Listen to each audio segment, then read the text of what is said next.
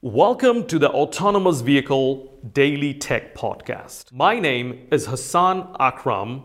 I am the host of the Autonomous Vehicle Safety and Security Podcast. This is my second podcast, and in this podcast, we will be broadcasting focused discussion on technical subject matter. Enjoy the podcast, and thank you so much for listening. I just got this thought of what will be the consequences. Like we just spoke about the significance.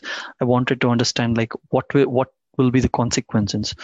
Uh, like let's say for example a particular company's backend has been hacked let's say. So what are the uh, repercussions because of that? Yeah i mean here's the thing. I'm not nostradamus so i cannot say what will be the consequences but i can tell you what can be the consequences. So uh, pretty pretty often i um, refer to a movie clip from Fast and Furious 8. And in Fast and Furious 8, we have seen that you take control of 1,000 zombie cars and you create havoc in the city. I mean, that's Hollywood, right? That's Hollywood. That's not reality. But technologically, we already know from Charlie Miller's lab setting attack that this is possible. Today, it is possible today. Uh, of course, we have shipped patches and all those. Now, um, there's this website called Dark Reading, right? I mean, they kind of like put all the latest attacks. They, they this is like if you want to learn about attacks, go to Dark Reading.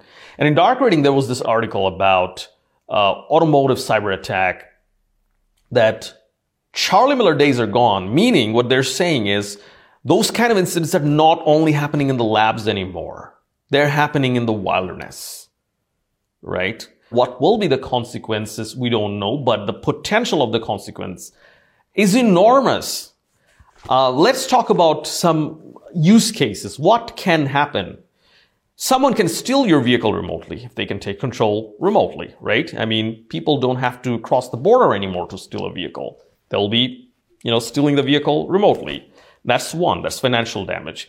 Someone can have a political motivation to perform an attack and kill someone, right? Someone can create a traffic havoc if they want to for some, for, for whatever the reason is. Ransomware, we've already seen ransomware on a, on a pretty, pretty good scale.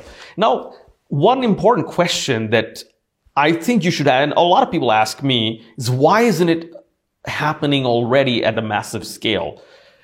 Here's the answer. The internet criminal industry, they have other easier targets they can make their money from. And they don't need to steal your vehicle. And it's not, this is not yet scalable the way others, other things are scalable. So it's just a question of, it's not, it's not if, it's a question of when will it happen.